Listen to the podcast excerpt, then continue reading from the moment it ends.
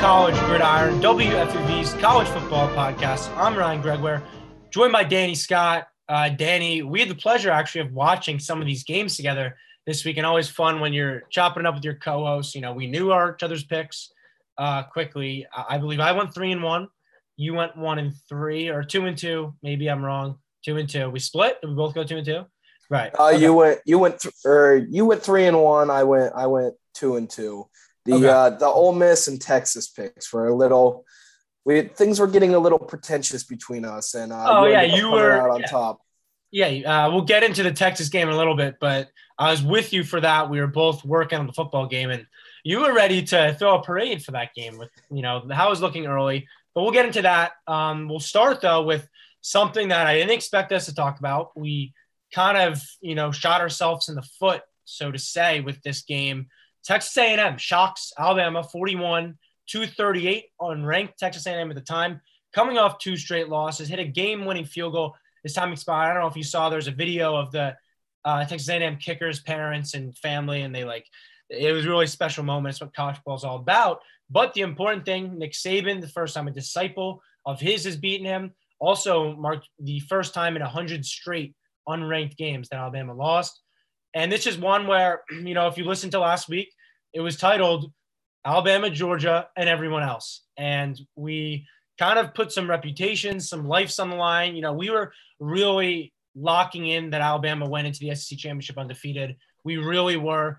That clearly is not the case. Texas A&M, you give them a ton of credit bouncing back after two straight losses. Danny, your thoughts overall on just a wild, wild game?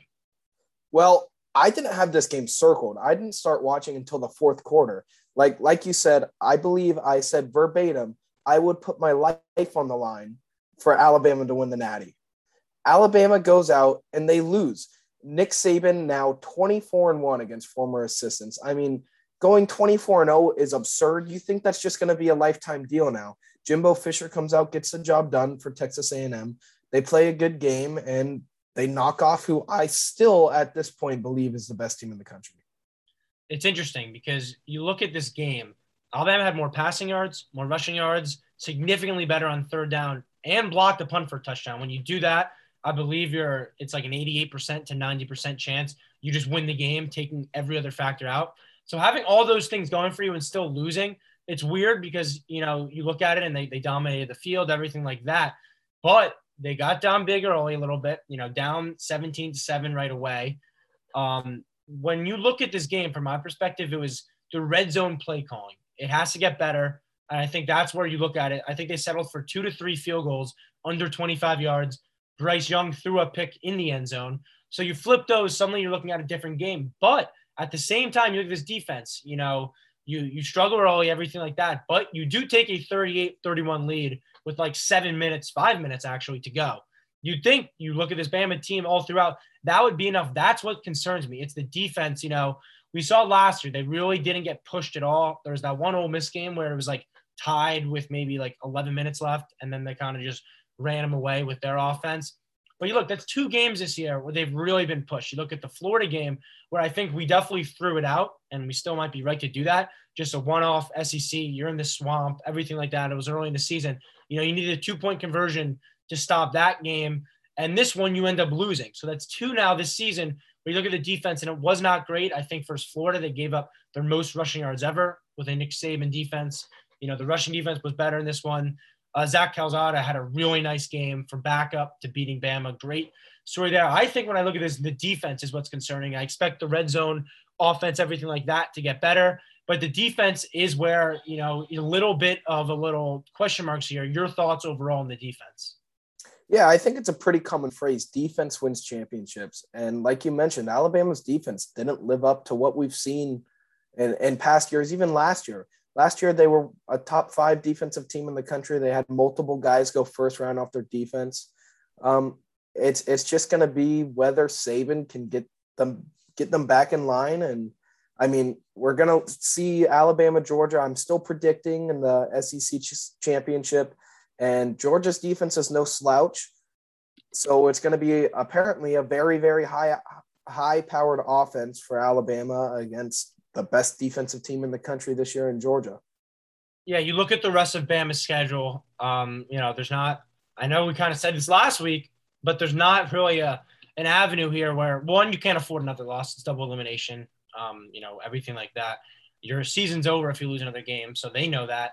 Mississippi State, Tennessee, LSU, uh, New Mexico State, Arkansas, who's nice, and at Auburn, which has given them a little trouble at least. But you don't expect them to lose any of those games. Bryce Young also looked very good overall in this one. I know I talked about the red zone pick, but he still had a really nice game. He's still in line for the Heisman conversation. It doesn't it doesn't concern me a ton. Uh, they dropped down to number five. They're not the fifth best team in the country. They're significantly better than that. We all know that. But after losing that game, it's a fair ranking. So this was definitely a shocker, though. Like we can't sit here and kind of just throw it out because as Danny said, he put his life on the line that they would kind of run this thing here, and, th- and that's not what they did. So we're gonna keep an eye on that. We'll probably go more bigger picture.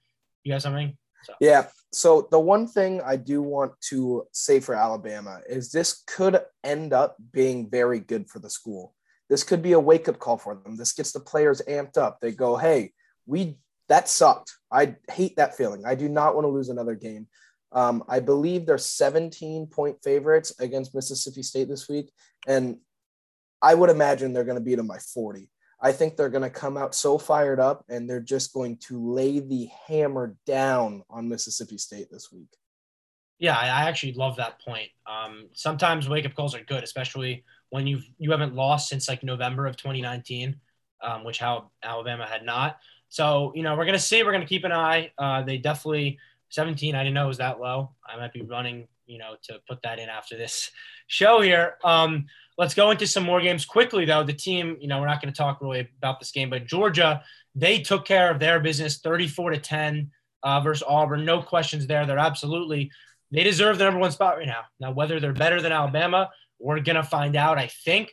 But there's no, at least from my perspective, you know, argument here that Georgia deserves to be number one in the country right now. Yeah, I, I completely agree. Um, Georgia's all defense. They're just going to run it down your throat. They're going to play the Georgia style football that you see year in, year out. And they're doing it maybe better than we've seen in our lifetime so far. So I'm I got the game, the SEC championship game already circled on my calendar. It's going to be a fun one, going to be a barn burner.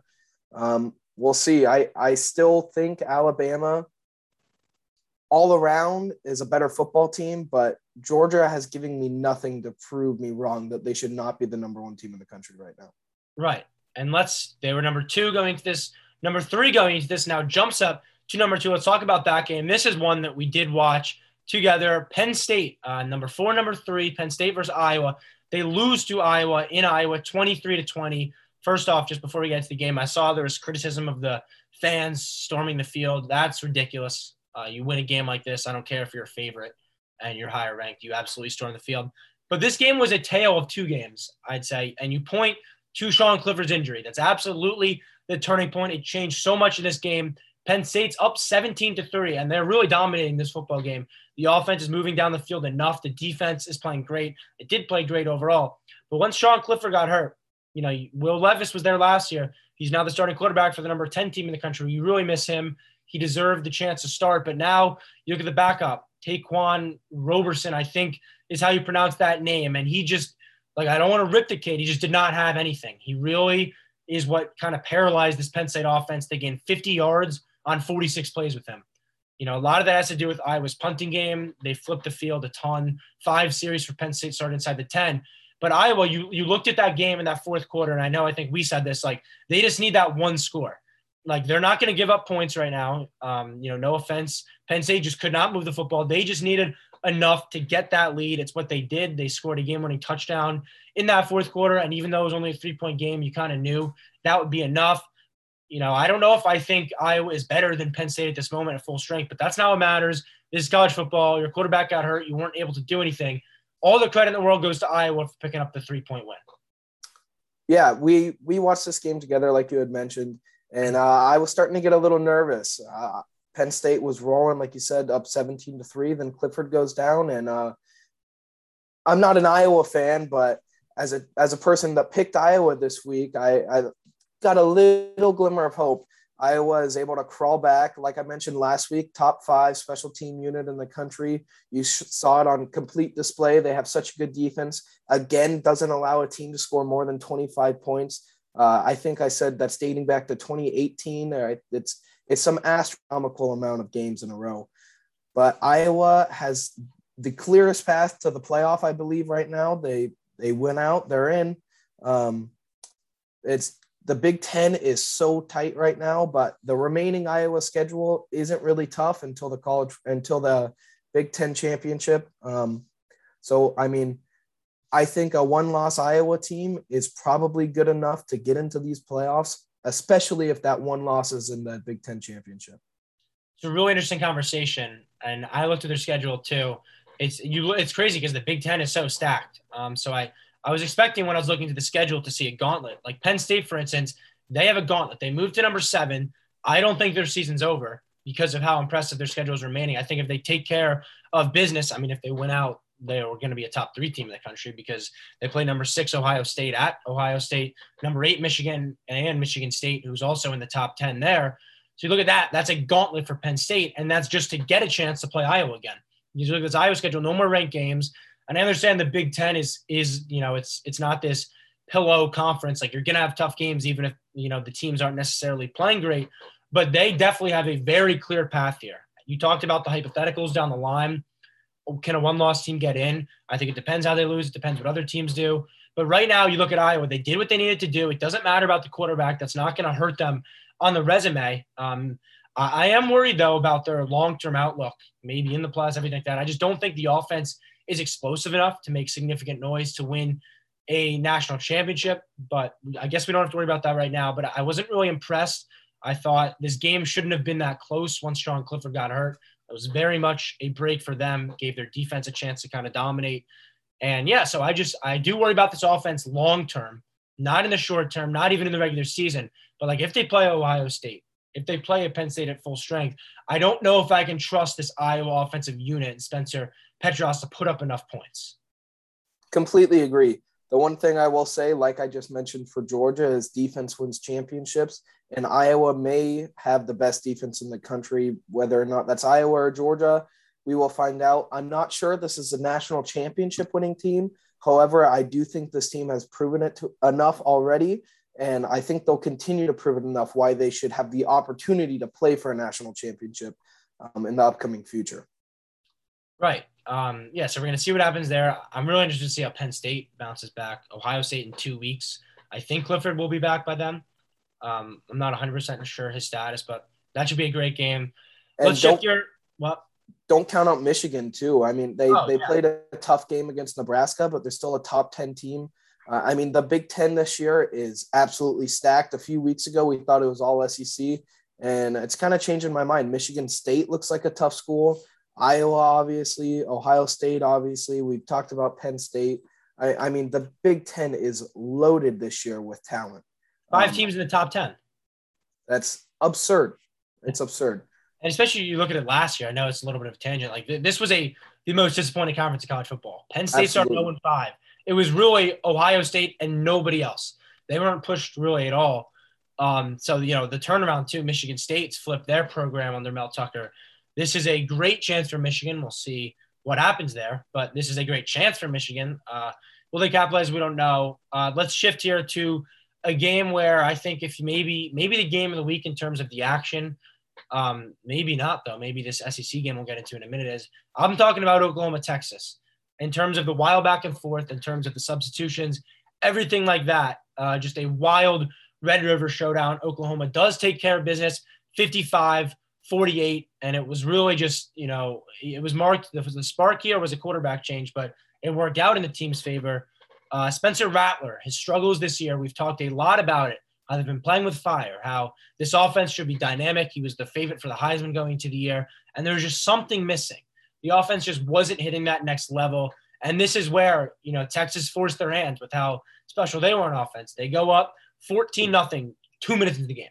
Two minutes into the game, 28 7 I believe, at the end of the first quarter. Um, so you look at it from Oklahoma side, you give Lincoln Riley a ton of credit. Caleb Williams had a 66 yard rushing touchdown off the rip. It was very obvious also was his running game element. It opened it up for Kennedy Brooks, who had his best game as a football player, 25 for 217. Oklahoma takes their first lead in this one with, I think, seven minutes left. So they were really down all game. Um, you know, you give them a ton of credit there. They move up to number four. Now, I don't know if I'm all the way convinced on Oklahoma just yet. We'll get into some quarterback controversy in a minute here. But your thoughts, Danny? You picked Texas. It was looking really good early on this kind of, I don't know if it was a collapse from Texas, but maybe it was Oklahoma waking up. Curious what your take on that is. Yeah, I mean, Texas, I, we talked about it in, in previous episodes. I think we both have always thought Texas is a fraudulent school. They they just somehow find find ways to lose games. And here's another classic example. They should have taken out uh, Oklahoma this week. Oklahoma, I still I'm not high on them. I I don't even know if I put them in my top five at the moment. Um, they get it done. They find a way, find a way to win. But I mean, you can get into this right now. I I'm so out on Spencer Rattler now. I mean, they were just getting pummeled by Texas. And Texas, like I said, I don't know if they're a good football team or not. They they make the uh, change, bring in Caleb Williams. He starts putting up points, brings them all the way back. And I mean, this is why this is such a good rivalry in college football. It's one of the premier ones. An amazing game, so much fun to watch. We were watching it in the studio together, and like you said, twenty-eight to seven. I am throwing a victory parade, running around the studio. I was amped up and I had to eat my words on this one and the next one that we're going to talk about, mm-hmm. and on Alabama. So this was a rough, rough college football week for me.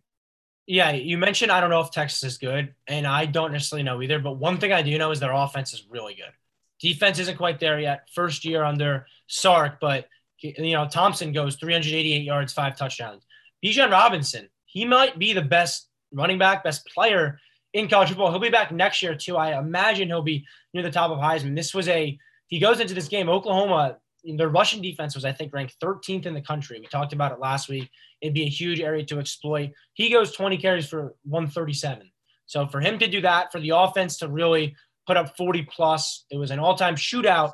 And so Lincoln Riley needed to make a move. He really did. I think it's really telling that he did when he like Spencer Rattler. It's just so weird how much he struggled. Nobody saw this coming. And I guess the other story from this, we'll shift into it after, kind of what makes college football special. I know I said that earlier with the game-winning kick in the family for A&M, but this is really just an all-time college football story you won't see anywhere else. An Oklahoma reporter, I don't have it in front of me, so if I mess anything up, make sure to correct me, Danny. I believe an Oklahoma reporter went on a public building, the top of it had binoculars, and he was scouting the Oklahoma practice, and he reported that Caleb Williams was taking first-team reps. And I believe Lincoln Riley immediately canceled his media availability the rest of the week until Sunday, Saturday. So, you know, if that's telling you something like that's a really interesting thing that that was canceled, everything like that. We don't really know because they haven't had the media availability. That's the one piece of the one nugget we have. So awesome story, but I guess it looks like they're going with Caleb Williams. I'm not 100% sure. Do you think that's the right move here? Absolutely. I mean, your offense has, has you had the 170, 76 to zero win against uh, who was it? Western Tennessee, some no-name school. Yeah. Western Carolina, a, a, school that you're supposed to beat 76 to 0 if you're Oklahoma. Their offense has been stalled all year. You bring in Williams, he puts up numbers for you. You get the win against your rival college, and now you move up to number four. You jump up two spots after that. I mean, Rattler is, I think he's a good player. I just don't know what's wrong with him. Like you've seen it, you saw it last year. Last year, he looked like a good quarterback. He was the number one quarterback of this class for a reason. I mean, he's a good player. It's just not working out in Oklahoma for whatever reason why. Yeah. Um, you know, he's been very supportive. He's going to do whatever he can to help the team. I imagine, too, even if they start Caleb Williams, Spencer Rattler is going to be heavily involved in the offense. Lincoln Riley's too creative of an offensive mind. He's going to use both athletes because Caleb Williams also his running dynamic it's going to help them out a ton. It did versus Texas. It, you, you have a scenario here where you could get two quarterbacks on the field, see some significant time. So we're going to see what happens there. Um, before we get to the next game, like I'll call it right now because I've been out on Oklahoma, but I did pick them to win. I just thought the focus would be there. I think they're going to lose this week versus TCU.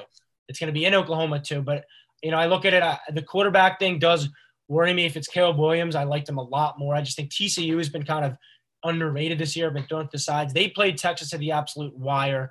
I think they're a good football team. Um, Max Duggan, he can score a ton of points here.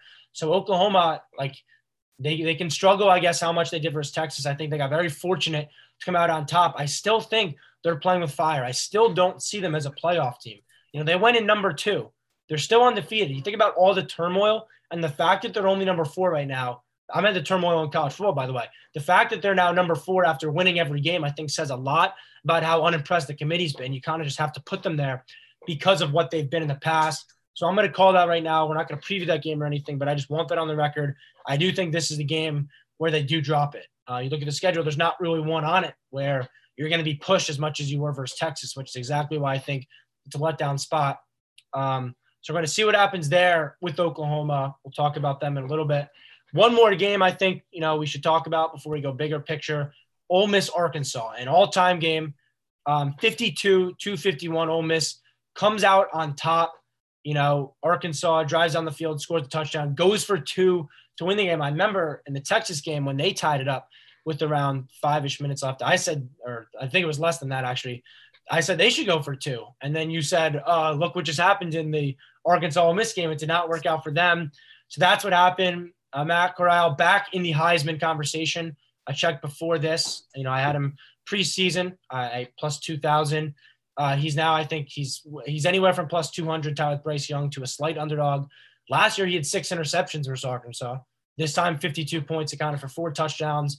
So a great win for Ole Miss. Now, you know, we're not going to talk a ton about this game because I don't think big picture matters a ton. We've seen, we saw last week, both these teams lost to the premier SEC talents in Georgia and Alabama. Arkansas, I still do give them credit for how awful they looked for bouncing back the way they did. But I give Ole Miss credit, their offense credit. I'm still in on Arkansas. I don't know. I just think this was a fun game to watch. I don't have too many strong takeaways one way or the other. I, I would I would tend to agree with that. It was a fun game to watch. A lot of points scored, and the decision to go for two, I don't hate it.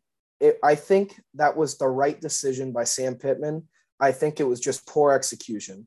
You're uh, on the road, going for two. Let's win this. Let's get out of here. That's a pretty common theme in football. You're on the road, go for two, try to get the win and sneak out of there. You're at home playing in front of your fans, got a lot of juice. Let's uh, tie the game up. Let's go to OT and let's let's win it in OT. So I don't hate the decision by Arkansas to go for it. Obviously, it didn't work out for them, but that's that's what makes college football fun. That's what breeds chaos. That's that's why we watch the games. That's why the games are played. So I think it was an incredibly played game by both sides. It was a it was a bounce back game for both teams. Uh, I mean, obviously Arkansas coming off that horrendous loss to uh, Georgia and Ole Miss coming off a pretty bad loss to Alabama.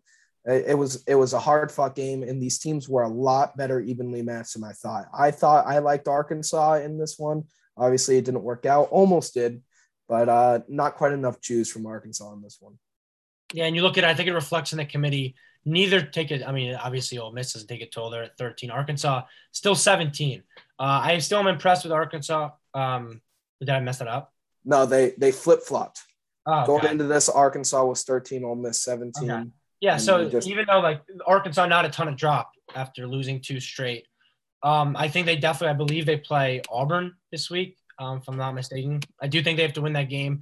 You looked at their four-game gauntlet stretch that we kind of been talking about the last few weeks.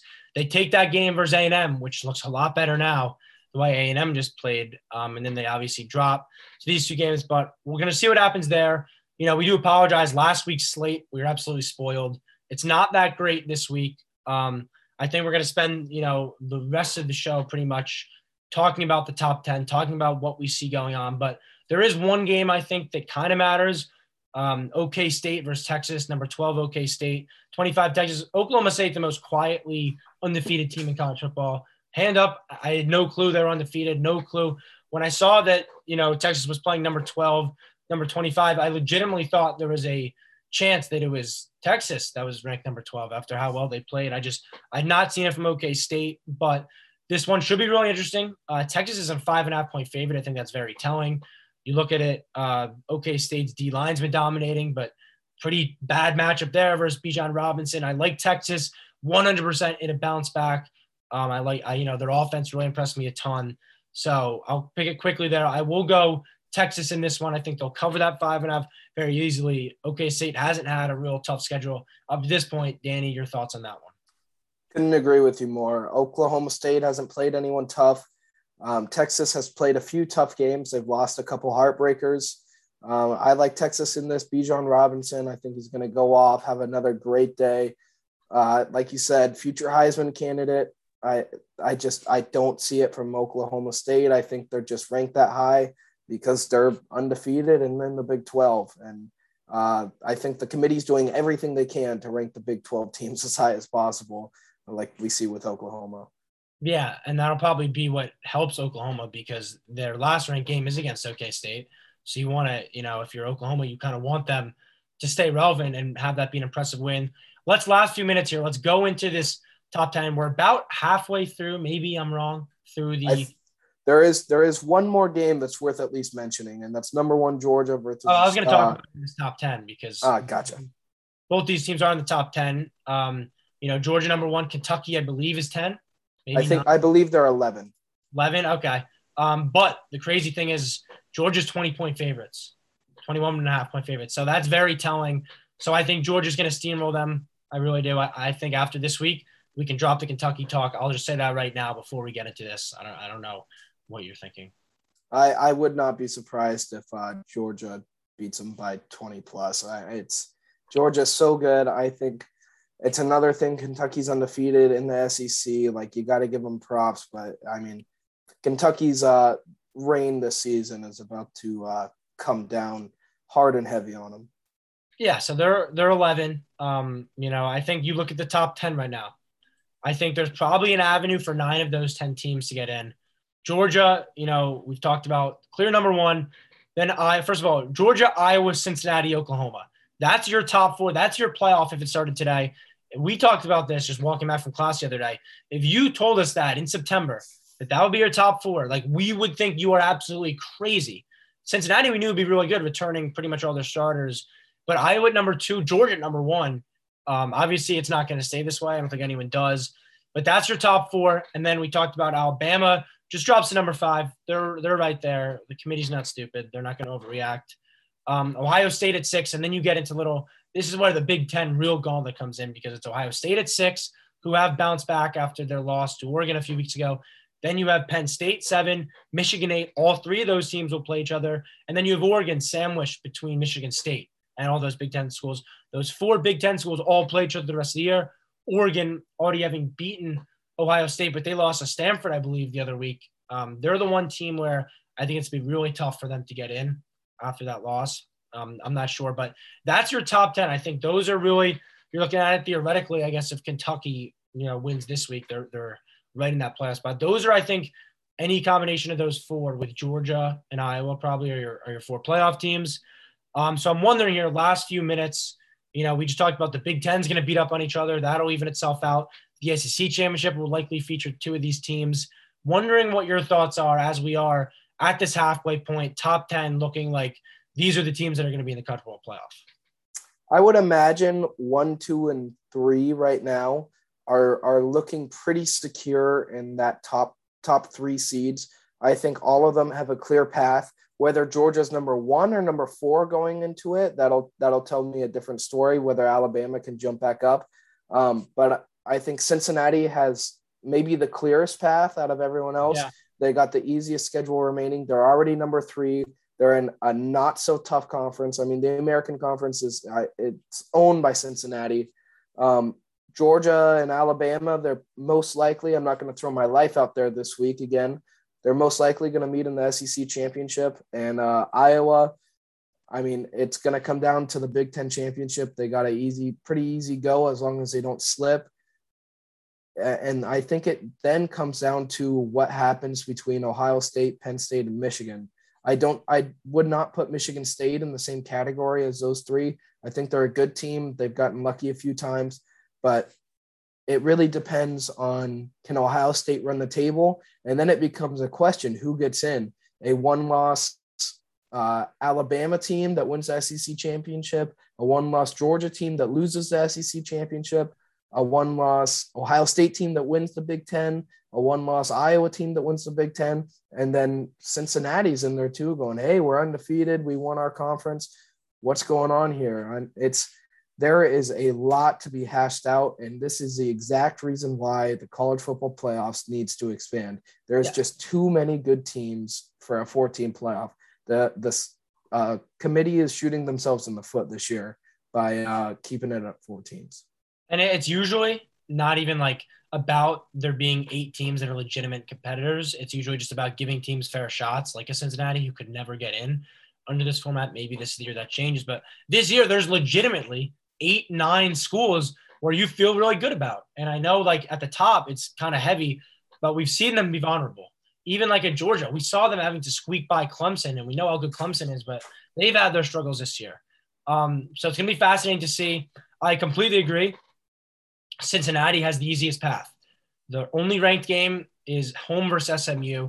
I think they're going to be focused enough.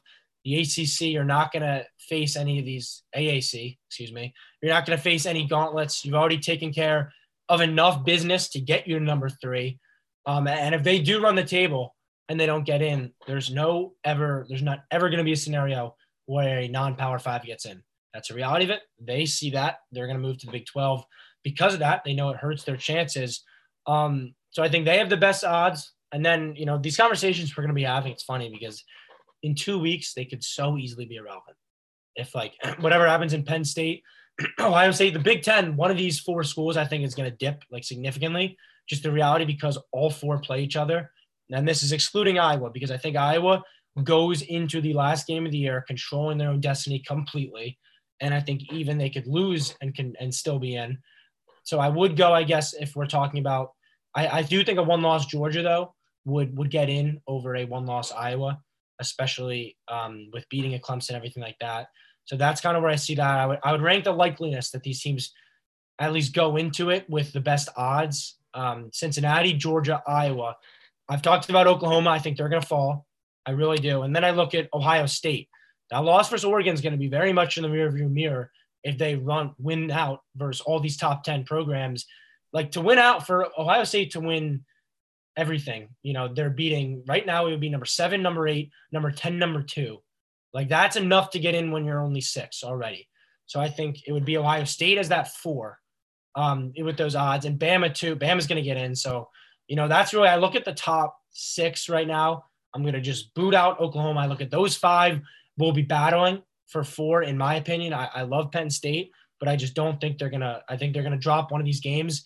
And two losses in college football is almost a death sentence, you know. And I don't think we're gonna see Penn State be the team that breaks the mold, especially if we have an undefeated Cincinnati. It's a lot of rambling we're doing right now. It's a lot of what can be irrelevant, but that's how I th- see things shaping out. I guess like just for fun here because we don't have a great slate. Let's do our way, way, way too early top four. Let's do it we didn't really talk about doing this, but I like getting put on the spot. It hasn't been helping us out lately because our takes have really hurt. Um, I'll start it off though. I'll go. I think Bama wins out and they beat Georgia. I think they'll be number one. Um, I think number two, it's going to be really interesting. We could be seeing Ohio State there. I think they will win out. Um, number three, I have Iowa. And number four, Georgia. It's weird. I just talked about how I think Cincinnati has the best odds. I think they will go undefeated, but we saw it last year. It didn't help them out. I think we'll see it this year. I think they'll really get robbed um, by this committee. And I think by that point, Bama and Ohio State, some signature wins will be fresher in the committee's mind. So my top four, which is way too early, um, I have Alabama, I have Iowa, I have Ohio State, and I have Georgia as my top four if I were to rank it as how I think, do you want it as how I think the rankings will end up, or yeah. what do I? How would you think will be the top four teams? I would. I'm going to go against the grain and call a long shot here. I think Iowa ends up as the number one team in the country. I think Alabama ends up at number two. I think Cincinnati ends up three, and Georgia number four. I if that's how I think it's going to go. I think Iowa's defense is too good. Um, they're going to be able to shut down Ohio State in that Big Ten championship, or if they have to face Penn State again, I think they already have a game plan uh, going into it, and they saw how Sean Clifford played, so they they'll be able to game plan for that a little bit better. I I like Alabama over Georgia in the SEC championship, uh, so I think they'll jump up to number two, but I don't think you could take away number one from an undefeated Big Ten champion Iowa. Uh, Cincinnati, they're going to remain at three for the remainder of the season. And then Georgia sneaks in one loss to uh, the SEC champion, Alabama. Interesting. You're you are playing your hand here with Iowa. So you think they're going to win out here? You think they're going to win in the Big Ten championship game versus whichever one of those teams are? Interesting that none of us, you know, we really talked about Michigan. They're very dangerous and they're still undefeated, and they do control their own destiny if they are able to win the Big Ten. So these conversations are way too premature. We understand that, but that's what college football is all about. It's about having these theoreticals that never come into play. So, you what's up? I, no, I, I'm just agreeing with you. And uh, next week, I will probably be recording this from South Bend, Indiana. So that'll be a fun one. So we'll be able to talk, be able to give you guys a little bit of firsthand experience about how Notre Dame football is all about. Didn't get to talk about them this week, but uh, excited for that next week. Excited for college football. Not a great slate this week, but uh, I mean, there's a lot to talk about going on, and uh, the the rankings is it's just going to keep getting more wild and wild. This has been one of the best college football seasons I've ever witnessed. Yeah, so that's going to be awesome. You and South Bend, um, I'm sure we will need some updates from that. That'll be an all-time experience. But I think that's just about going to do it. So there's so much more the rest of the season to play out. A lot of hypotheticals on this show, but you know, as we talked about, that is what this sport is all about. So that is going to do it for College Gridiron, I'm Ryan Greger with Danny Scott, a production of WFLE Sports.